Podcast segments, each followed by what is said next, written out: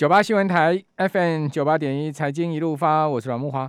哦，现在目前的夜盘呢大涨了五十点，好，来到一万八千两百一十四点。哦，今天在期货日盘的部分呢是收涨了两百二十五点，哈，如果加夜盘，现在已经将近三百点的涨点了，好，相当大的明显的一个波段行情哦。从开年以来哦，这个就连续的期货市场是往上冲了哈。那日盘都已经出现了十五点的正价差了。哦，现在目前再加这个五十点呢，就是六十几点的正价差。那这么大的一个正价差，再去追高会不会有风险？我们刚才请教富邦期货研发部的资深经理曾家宏，家宏你好。对，木华哥你好，嗯，各位九八财经台财经一路发的投资朋友大家好。好，那我们很少也看到这么大的正价差嘛，对不对？对，这个正价差基本上从嗯过年前大概都是一直呈现逆价差。对。那新春开红盘后，呃，一直到昨天，其实逆价差都有收敛的情况。嗯，那到今天就转成一个正价差。那今天的嗯周三结算也是以拉高做收。嗯，好，那这个拉高的动力是跟着美股走吗？您您觉得后市会怎么发展？嗯，如果分析今天的拉高嗯结算的话，应该有几个嗯关键的原因。嗯。第一个是嗯嗯早盘的时候，其实嗯这个俄乌的嗯俄罗斯跟乌克兰的冲突，应该是有一些降温的情况。对，所以那个原油跟天然气的价格都有呈现蛮明显的回档。对，那因为嗯封关期间嗯的之前的话，其实台股是跌的。那嗯之前也因为俄乌的因素，所以这个嗯通膨的隐忧应该都是市场比较关心的议题。嗯嗯嗯。所以第一个是。这个天然气跟原油价格回档之后，就会嗯暂时缓解一些，就是市场担心这个通膨快速单位的担忧。是。那第二个是嗯，昨天欧盟也有通过一个四百三十亿欧元的这个欧洲晶片法案。嗯哼。那它其实凸显的就是全球的这个半导体供应，就是它必须要一些自主化。嗯。所以台湾的今天可以看到一些嗯订单。应该是有机会，像 IC 设计这边就会有一些受惠的情形，所以今天其实半导体、电子都有看到一些回来的情形。嗯，另外的话，我们也看到第三个情形是，嗯，在嗯，其实封关期间到之前的时候，其实新台币是呈现贬的，所以那时候台股也是呈现跌。不过在今天的时候，有比较明显看到国际资金有回流的迹象，然后新台币也有转贬为升。然后第四个，我们看到今天其实结算拉高的时候，其实因为呃现在在公布一月的这个营收，所以我们看到嗯、呃、在股票期货里面可以看到今天的资金很明显就是挹注了两个族群。嗯嗯。第一个是一月营收表现比较亮丽的个股。对。那这个个股我们在股票期货就看到有两个族群。嗯哼。第一个是细制裁，嗯，那因为今年的这个高阶制程很多，这个 IP 你自行研发的话，呃，会花比较多时间。那如果你用 IP 加入设计流程，就会缩短这个开发时间。嗯嗯嗯。那所以第一个像是嗯，智源的一月营收是十点五亿，它年增了一百一十七 percent。创意的一月营收也是十六点五亿，年增了四十八点七。那力旺的话，营收也是呃四点三亿。然后年增也有三点三，所以这个在一月的反应，呃，细资财都会看到资金是有明显布局。那因为这个，嗯，之前在嗯升息的情况下，市场这高本一比都有被比较修正，所以其实一旦资金转进细资财的时候，就可以明显可以呃预期是一个比较攻击上涨的动能，就是资金已经进入这种比较嗯高波动，然后比较高本一比的。嗯，那第二个我们会看到，嗯，资金同样也回到相对基本面比较强劲的，就是第二个是载板。嗯，那载板的话，其实，嗯，新西兰电紧缩，因为之前，呃，公司给，嗯，大家的 guidance，因为有提到下游的库存比较高。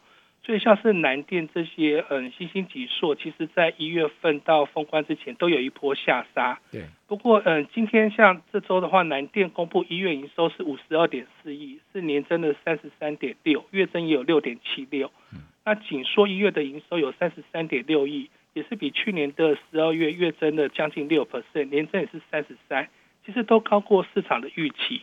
所以可以看到，载板族群今天的话，呃，也有资金回来。嗯。那第二个，我们看到股票期货，呃市场布局的第二个族群就是布局二 Q 获利会回升的个股。嗯，那我们可以看到有两个族群是市场资金布局比较集中的标的。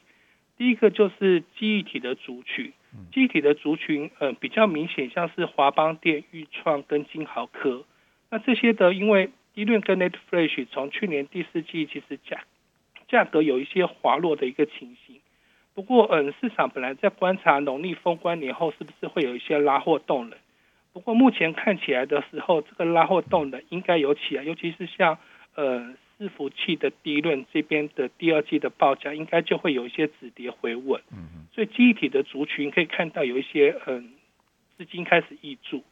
另外的话，就是二 Q 获利可以看到今年获利可以明显可以提升的话，应该就是 Mini LED 的族群。嗯哼。这个族群因为今年像是电视、笔电，或者是嗯嗯、呃、车用，还有一些公用的显示品，它都会扩大一个 Mini LED。那它会是在 Micro LED 的过渡期之间，预期应该还会有，至少今年还会有一年的龙井。那它的代表类股就是富采。那富彩因为它去年的 LED 的累积是一年一百二十万片，那今年的话公司非常看好，那它提升到一年一百五十万片。那这个产能大概第二季底就会开出，之前就开出，所以呃下半年富彩预期如果需求蛮强的话，还会持续扩产，所以看起来今年的富采营收应该有望就是逐季走高。所以刚刚这个四个族群，矽智财、载板、记忆体跟 Mini LED，就会可以看到明显在股票期货都有一些资金挹注。那这些有些是比较偏中小型的个股，那相对来看的话，就是。我会觉得，嗯，它整个在嗯风，就是嗯之后，就是在三月十六号真的有美股嗯宣布三月的利率决策之前，应该还是比较呈现嗯震荡盘间的走势。嗯嗯。那不过要小心，要比较留意的话，就有两点。第一个是今天的，呃，对不起。呃，明天二月十号的台湾时间凌晨，对，会 MSCI 公布这个呃权重调整。嗯哼。那因为我们看到一月份的时候，MSCI 中国的指数表现是优于 MSCI 台湾的指数。嗯哼。所以以这个流动性来算的话，这次呃明天早上看到的台股权重应该会小幅调降。嗯。那每次看到这个情形的时候，呃，有时候外资操作就会比较偏向当天会卖超台股。嗯。这可能要比较小心的，是因为目前台股现在短线的月线反压是在一八二零点，现在目前的美国电子盘跟台股的电子盘都是上涨。对，那不过它的反压是在一八二零，刚好碰到呃明天的 MSCI 调整，有可能会礼拜四明天的盘势比较震荡。嗯，不过我们目前看到像是日经、恒生、道琼的现货是已经站上了月线。嗯。那 S M P 期货、纳斯达克期货目前电子盘也站上月线，所以我们会预期应该是台股的震荡盘间的盘势，应该是目前还没有看到反转的对，所以大方向应该还是在这个三月联准会议席会议之前是有一波多方的走势是大方向了，但因为明天有一个 MACI 的一个变数，所以短线上不排除拉高会有震荡行情。是的。OK，好，所以呢，听众朋友可以把握这样的一个大方向。那至于您刚刚讲那个四类股，我们也可以看出来，今天电子股整体电子指涨幅有一趴嘛，半导体指涨幅也超过一趴，所以说感觉起来电子似乎有这个人气归队，而且族群性也开始呃渐渐在在整队在回笼的一个味道哈。那这这四类族群，您个人比较看好哪一个族群呢？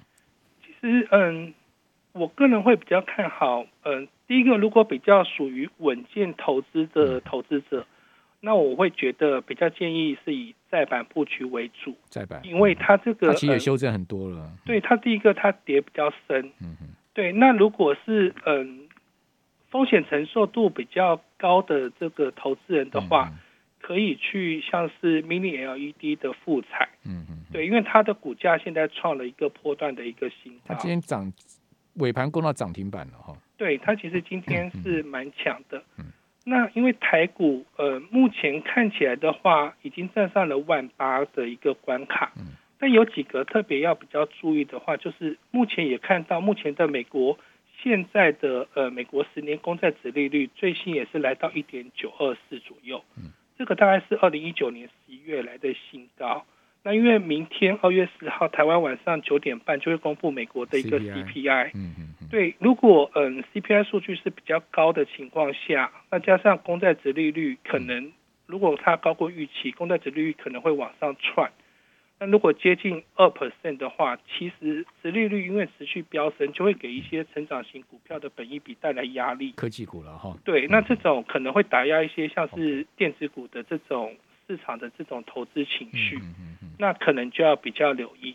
好，所以刚才嘉宏跟我们讲说一些重点哦，听众朋友要听清楚。所以短线上面追高有风险哦。哦，短线上面的变数还不少，好，包括明天晚上要公布的 CPI，美国的 CPI，现在估计大概是会破表啊，好，所以十年期国债值率如果冲到两趴以上的话，科技股可能会有比较大的压力，好，那美国科技股一有压力，纳斯达克指数往下压的话，那台指期又有可能会跟着走，好，所以说短线上面是有这样的一个要注意的追高的风险，但是中线上面看起来多方行进步调没有改变，好，我们非常谢谢富邦期货的曾嘉宏经理，谢谢嘉宏。